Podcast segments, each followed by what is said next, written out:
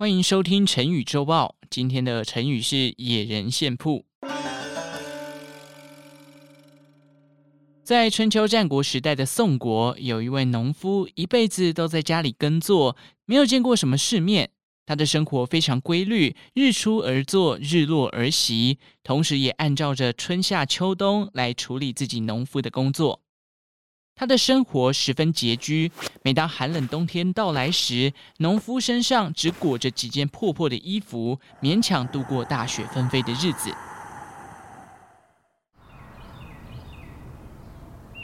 终于，春暖花开之际，阳光普照的日子来了，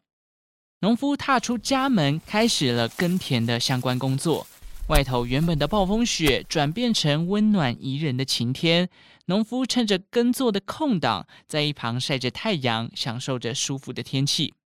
他一边晒太阳，心里一边想着：我一定要把这个晒太阳取暖的方法呈报给君王，如此一来，一定重重有赏。于是他先跑到了镇上，看见这里的商人以及富豪，便开口跟他们说：晒太阳取暖一级棒。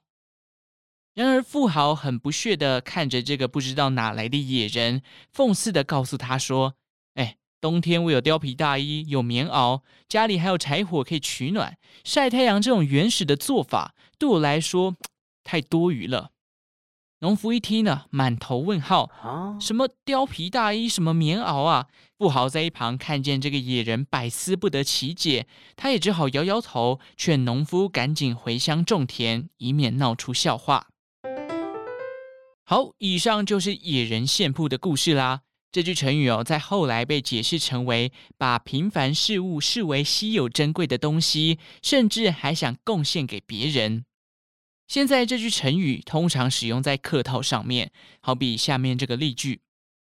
虽然我称不上这个领域的专家，但我想借由我的野人献曝，希望能有一丁点的贡献。当然，野人献曝也可以用在比较讽刺别人的用法上，譬如说阿达这种不做功课又自我感觉良好的人，他的建议根本就像是野人献曝，浪费大家的时间。好了，以上就是本周的成语周报，感谢大家今天的收听，我们下一集再见，拜拜。